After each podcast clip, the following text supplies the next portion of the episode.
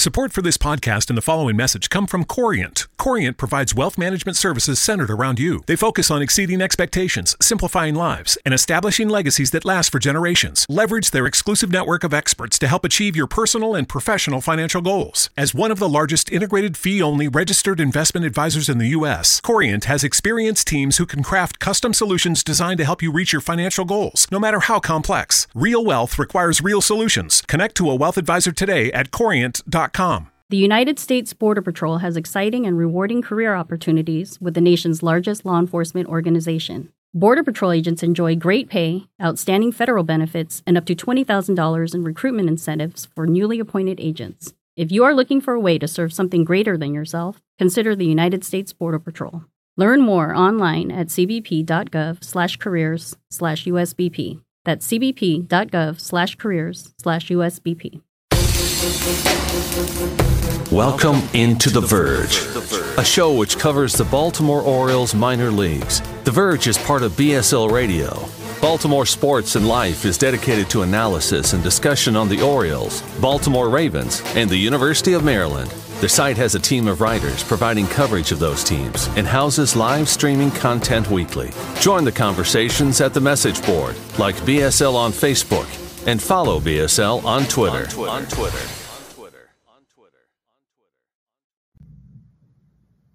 Want to make a podcast? Spotify's got a platform that lets you make one super easily, then distribute it everywhere and even earn money, all in one place for free. It's called Spotify for Podcasters, and here's how it works. Spotify for Podcasters lets you record and edit podcasts right from your phone or computer, so no matter what your setup is like, you can start creating today. Then you can distribute your podcast to Spotify and everywhere else podcasts are heard. Video podcasts are also available on Spotify. With Spotify for Podcasters, you can earn money in a variety of ways, including ads and podcast subscriptions. And best of all, it's totally free with no catch. Ever since we discovered Spotify for Podcasters, we feel like having options like video podcasts and Q&A lets us be more creative on another level. I highly recommend you give it a try. Download the Spotify for Podcasters app or go to www.spotify.com slash podcasters to get started.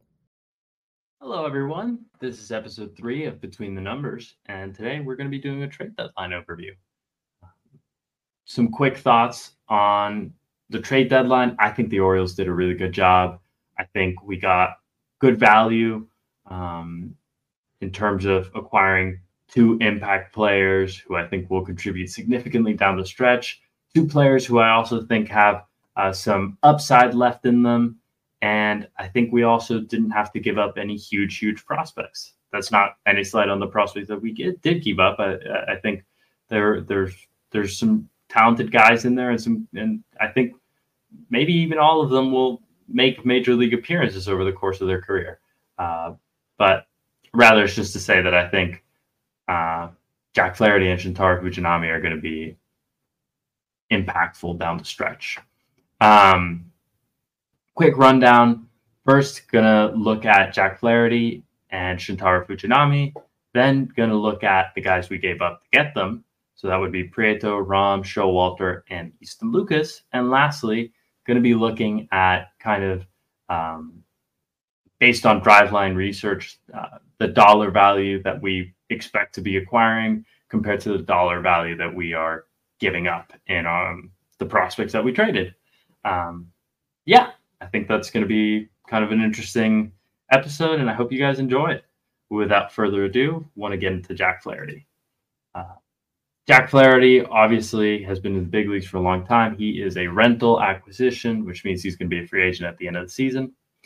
He has in the past pitched like an ace uh, but that now has been, you know, four or five years since that peak.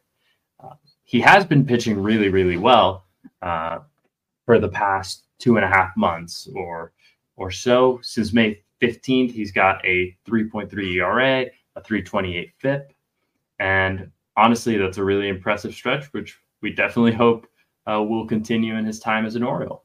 Uh, during that stretch, I will note his strikeout minus walk rate is less than 15%. So, you know, it isn't entirely, you know, um, you know, sunshine and rainbows with with uh, Jack Flaherty through through that stretch. Um, I think, you know, if there weren't uh, any at least yellow flags that that performance would regress a bit, I think he would have cost a lot more. However, I do think there is upside in his arm, and I think the Orioles uh, could be the right team to get him um, to prolong that stretch through through the season, and and maybe just um, make that his norm. You know, kind of returning to his previous heights. Um, but we will see. Uh, first, just a quick stuff plus overview. Uh, he kind of rates out as an average major league starter. He's got 94 stuff plus, 97 location plus, and a 99 pitching plus. Um, he has no real standout pitches in the model. He has a, you know, a, a slightly above average fastball, which is always a good building block to, uh, to, you know, start from with with a starting pitcher. But besides that, you know, his sinker, cutter, slider, changeup, and knuckle curve all rank as below average or uh, average. Uh, however, I will note that I think the Stuff Plus model really underrates him. And I think this is for two reasons. The Stuff Plus model will give a pitch of, you know, it's it's great based on what it's classified as. And I think this actually harms Jack Flaherty because his cutter, it's more of a hard slider than it really is a cutter and we'll dive deep into that. But I think that kind of throws off what his stuff plus should really be. And I also think, you know, with some tweaks to his pitch mix and his pitch usage, that stuff plus score would also go up. Um, as always, you know, with a a machine learning model like Stuff Plus, you always got to look deeper. You know, it's a useful tool, but you also got to have a bit of a discerning eye with so um, I think I mentioned earlier that you know Jack Flaherty's a guy with with some upside, and the reason I believe that is because I think there are tweaks to be made with his approach against left-handed hitters, which will go a long way. Uh, he has been getting crushed by lefties this season, and even just looking at what his arsenal has, you know, I think that can kind of make sense. You see that he's got a poor changeup, and then all his other weapons kind of move into lefties. You know, I think um, it makes sense why he would be really successful against righties. He throws a four seam, a cutter, a slider, a curveball, and a sinker against righties. So all those, you know, either move away from righties or, you know, with the sinker makes for a really uncomfortable uh, jam that bat. And then the four seamer, it actually plays above average um, to both lefties and righties. But the Point being, his arsenal is well suited to face righties. Um, he does not throw the changeup very much against lefties, which that's the first change I think we could see. And we saw that in his first start with the Orioles. He threw the changeup 15% of the time against lefties in his start against the Blue Jays. With the same with the Cardinals, he had only thrown it about 5% of the time to lefties. Um, the second change is um, that I think the Orioles are going to change how Flaherty uses one of the cutter or the slider against lefties. Right now, we've seen him throw uh, both the cutter and the slider, at least throughout his time with the Cardinals, really um, low and inside to lefties. So trying to get those swings and misses over the top. However, that approach hasn't been working. And I think we can look at two pitchers uh, and their approaches against lefties to see what the Orioles might want to do. First, I think we can look at the the Orioles themselves. There's a guy on the Orioles who throws a cutter slider who doesn't have many weapons against lefties. His name is Dean Kremer.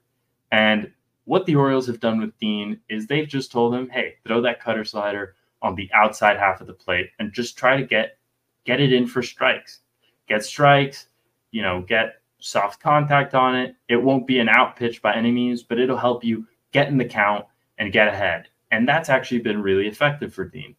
I think we could see Flaherty do that. Um, the other guy that we can look at is, well, what does Jack Flaherty's cutter compare most closely to?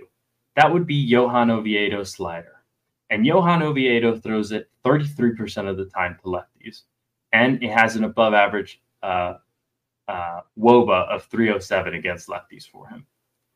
So I think we can look at how Johan Oviedo uses his his slider, and and maybe from there we can, you know, say how he should use that cutter. Um, Flaherty, for anyone wondering, throws the cutter 21% of the time against lefties, and it has a 416 WOBA, which is terrible. Um, also, I will note, going back to to uh, what I was talking about, stuff plus, you know, let's say Flaherty's cutter was relabeled as a slider. The stuff plus on that pitch, just based on you know Johan Oviedo's uh, slider, would be about 105. So that would give him another uh, above average pitch um, in the stuff plus model. Um, so that was just an interesting little quirk. Uh, so, yeah. Point being, Jack Flaherty throws what I believe to be a slider cutter that has a lot of potential. Um, moving on, you know, just looking at uh, how Johan Oviedo uses the pitch, what we see is that Oviedo tries to just, you know, throw it either on the back, on the outside half of the plate, or keep it below the zone. Throughout the season, with the Cardinals at least, what we've seen Flaherty do with the cutter is throw it up and throw it deep inside to lefties.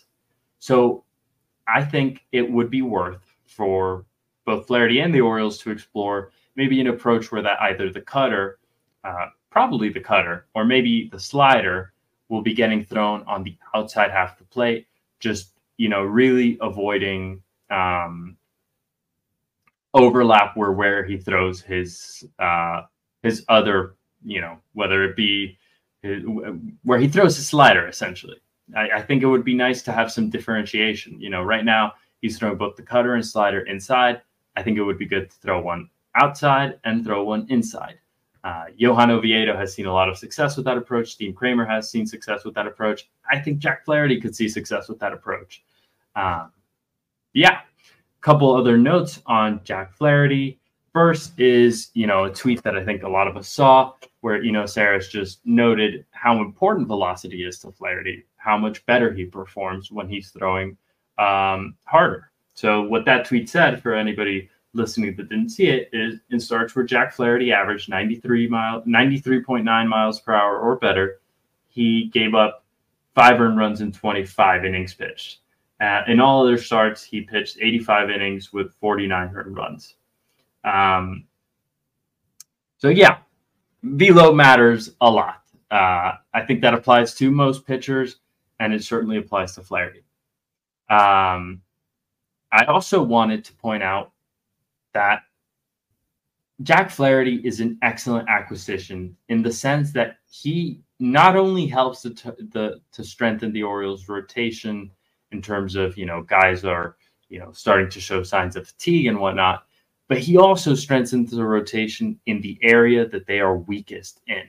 That is providing shutdown starts. And what I define as a shutdown start is going five plus innings and allowing one run or or fewer. And so just looking at, you know, the Orioles rotation, this might be a little bit outdated um, as I haven't updated the numbers uh, in about a, a month or so, but you know, 28% of the time, Orioles starters give shutdown performances in the major league average is about 30% of the time. Jack Flaherty does it 43% of the time. That's a really impactful arm to add to the rotation. Moving on to Fujinami, I think fewer notes on him. I think uh, the Orioles have already gotten to work on him. They've changed his pitch usage uh, pretty significantly. But just a, a, quick overview on his approach. He's a fastball uh, splitter guy against lefties and a fastball cutter guy against righties. Uh, in terms of stuff plus, since June 1st, he's got uh, he's in the upper 25% of relievers in stuff plus with 116. The fastball and splitter grade out as above average pitches, uh, and the cutter is an average pitch.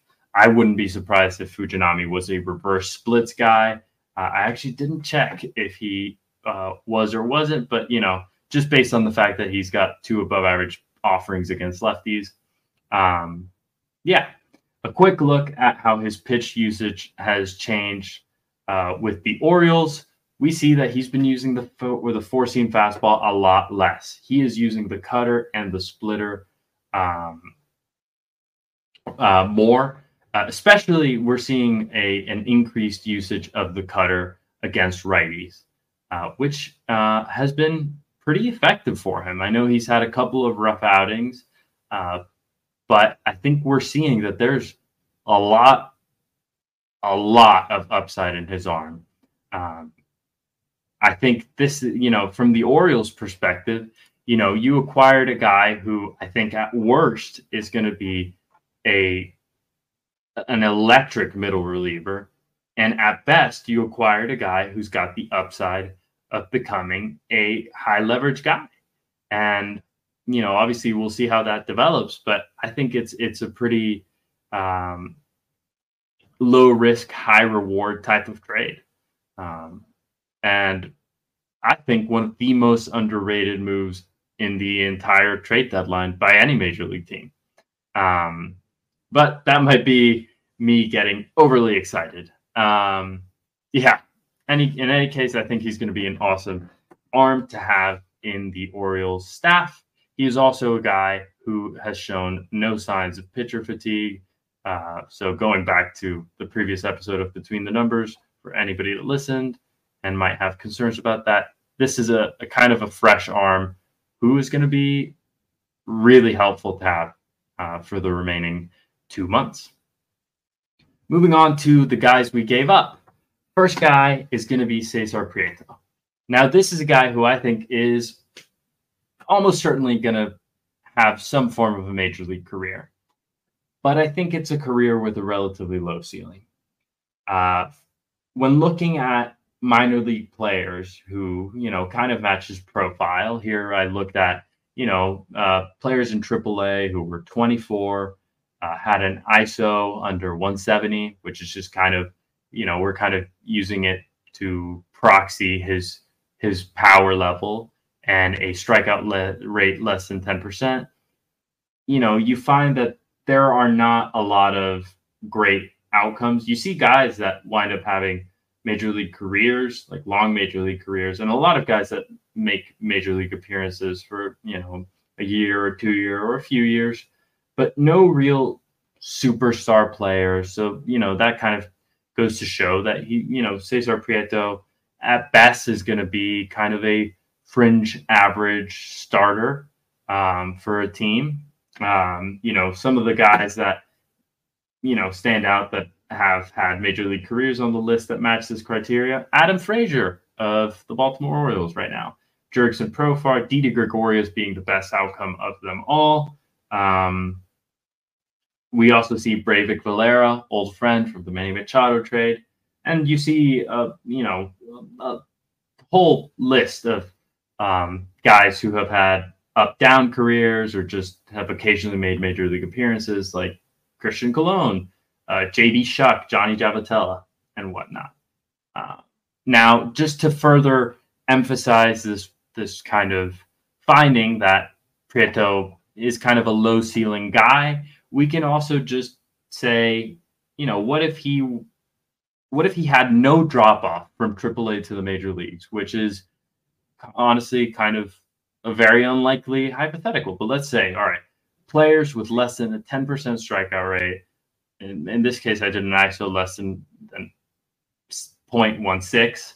Um, and then we also added in the fact that uh, you know, Prieto is a guy who smashes the ball into the ground a lot. So guys who hit a, who have a ground ball rate of uh, over 48%, which would actually be lower than Prieto's current rate at AAA, which has been, you know, a little bit over 48%. What we see there is, you know, guys like Andrelton, Andrelton Simmons a whole lot, uh, Jose Iglesias, David Fletcher, in in some of his worst seasons. So you're seeing that, you know, he is likely to be a below average major league bat, just based on historical track record of players with similar profiles. Um, though he might occasionally have, you know, a big season where his WRC plus is slightly above league average. And again, that's the best outcome. This is a valuable guy to have in an organization.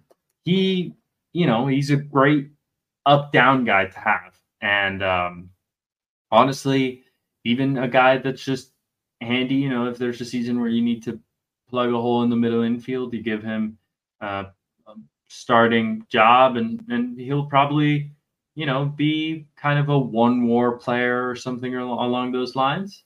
Um, again, this is a valuable player, but not someone that really projects as an impact everyday player. Um, and because of his poor defense, probably not a regular big league roster guy, not even as a bench guy. Drew Rom.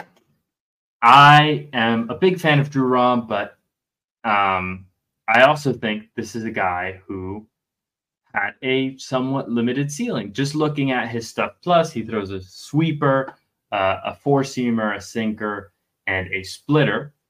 Um, now, all of those pitches grade out as about league average, um, which bodes well for his future as as a major league arm.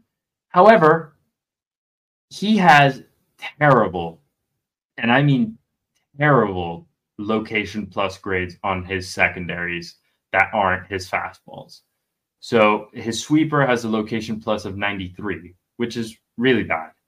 His splitter has a location plus of 80, which is pretty much unusable. And so this probably hints at why you see Drew Rom throw almost 70% fastballs, uh, whether it's the four seamer or the sinker, throughout uh, his time in AAA. Um, I think, based on on this, you know, I think there's there's limited upside with Rom. I think you could see him as a spot starter who comes up, um, every now and then.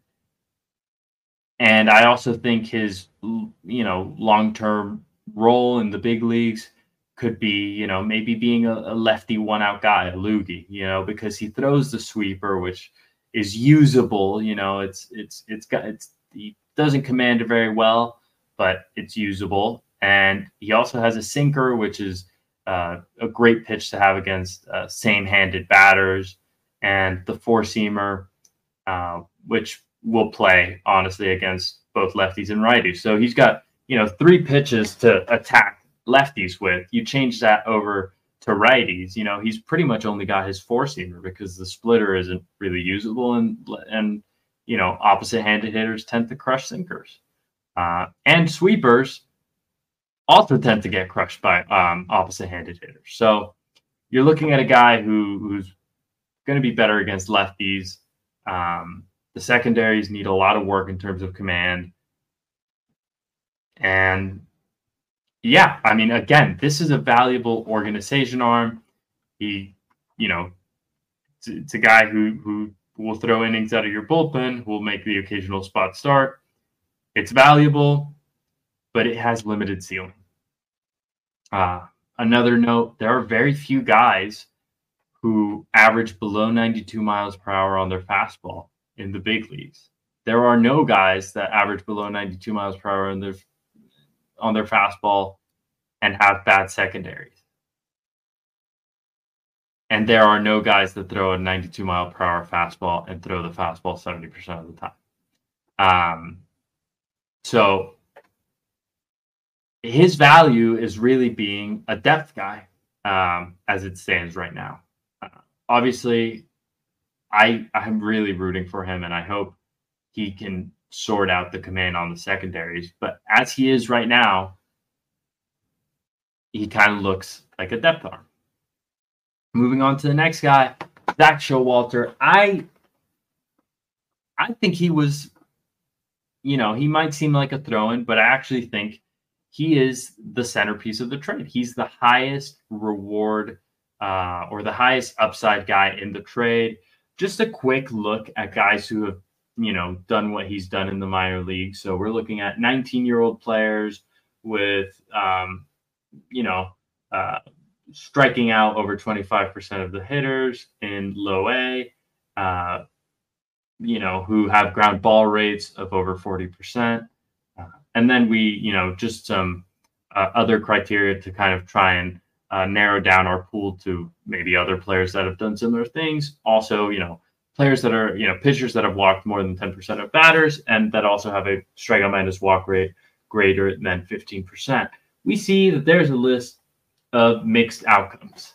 Uh, and what you see here, you find guys like Lance McCullers Jr., um, Michael Kopech, Mick Abel, Anthony Solometo, guys that are honestly pretty exciting, guys that have uh, that look like they'll be um, solid major league starters uh, or have shown that they are solid major league starters. However, in that list, you also see a ton of guys that didn't pan out. You see Marcos Diplan, you see Francisco Morales, you see Sean Reid-Foley, um, you see Jackson. Uh, oh well, Jackson Ferris is a guy from this year, so don't mind that. Um, you see Antonio Cruz from 2011. So there's a lot of guys who don't pan out. Now, obviously, there's huge upside. I think just being on a list like this kind of shows that it's not, you know, what he's done is not something that many pitchers have been able to do. Uh, even though it's it's low A ball, even though we're looking at Delmarva.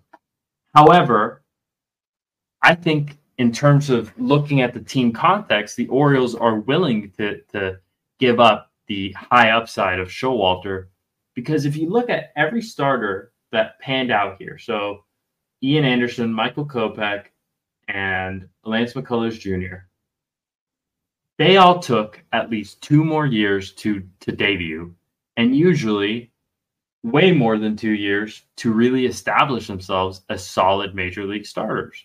You know, uh, looking at Michael Kopech, he didn't establish himself as a major league starter until 2022. He showed up on this list in 2015.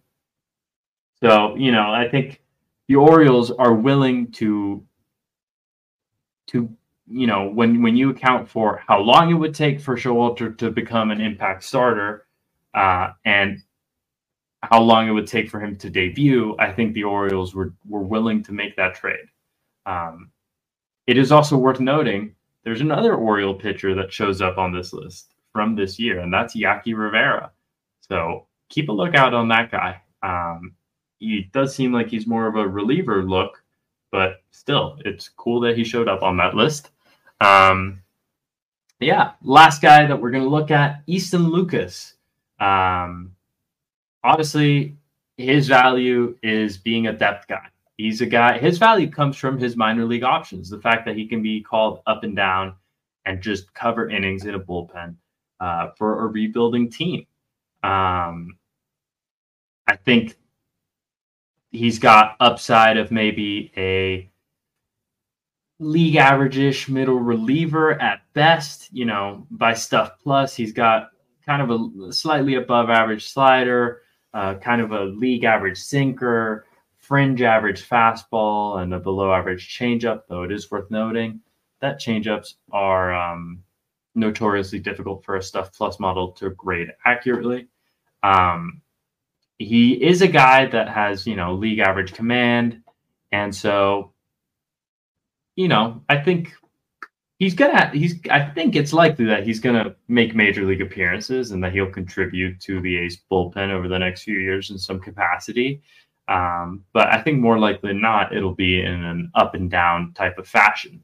From a team context, I think the Orioles, you know, feel comfortable with the depth of up down guys that they have in the minor leagues right now. I mean, if the Orioles needed a, a, a minor league reliever tomorrow, you know, I feel like you could put up Vespi or Gillespie or DL Hall if you wanted to. Um, and that's just, you know, the three that came, um, you know, came um, from the top of of my head right now. Um, and I think there are other guys that that would fit that role. Um, Easton Lucas, if he was in the major leagues, uh, he's got bottom 25% stuff plus for a reliever and um, and and even below average for uh, below average um, location plus grades uh, for major league pitchers. Though I think that is heavily weighed down by the changeup. I don't actually think he's got such bad location or, or command. Um, yeah. Uh, last note is just, you know, how did we do on these trades? How can we try and value these trades? And so, what we can look at is some research done by Driveline, where they found the dollar value um, of of prospects based on their different prospect grades. And so, this is based on how much uh, or how many wins above replacement prospects with those prospect grades produced. And so when we look at, you know, the prospects we gave up, you have Prieto, who, and I'll be using Fangraph grades uh, and kind of estimates for guys who didn't have Fangraph grades. So Prieto was a 40 future value.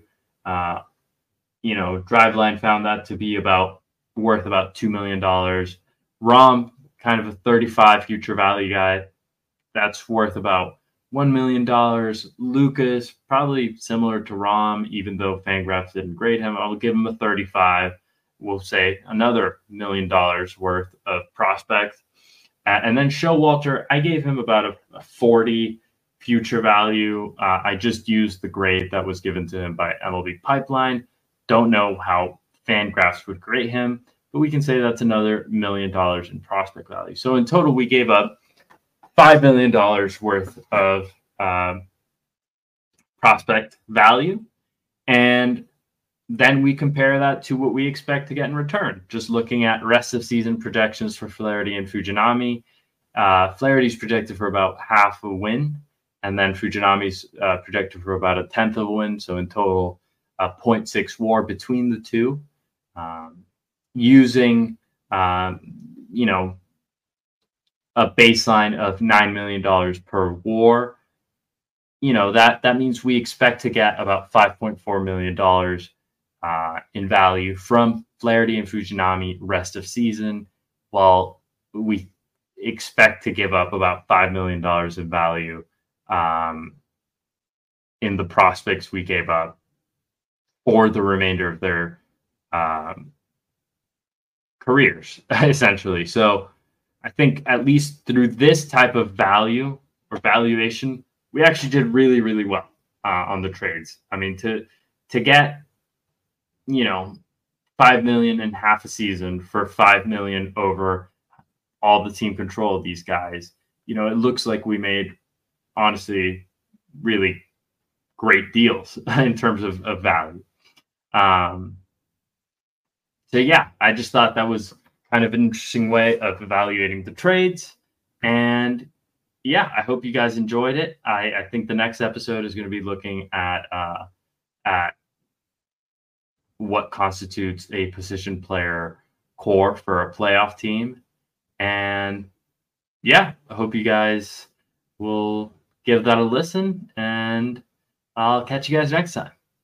That'll do it for this week's episode of On the Verge. Be sure to check out our Patreon page where you can help show your support for the show and get bonus content, including monthly top 50 updates to our prospect list and daily game recaps during the season, and much, much more. It's easy to build credit with a Chime Secured Credit Builder Visa credit card. Use it everywhere Visa credit cards are accepted. To apply, just open a Chime checking account with a qualifying direct deposit. There's no annual fee or credit check required. Get started at chime.com/build. The Chime Credit Builder Visa credit card is issued by Stride Bank NA, member FDIC. Chime checking account and a 200 qualifying direct deposit required to apply. Out of network ATM withdrawal fees may apply. Call 1-844-244-6363 for details. On-time payment history may have a positive impact on your credit score. Late payment may negatively impact your credit score. Results may vary.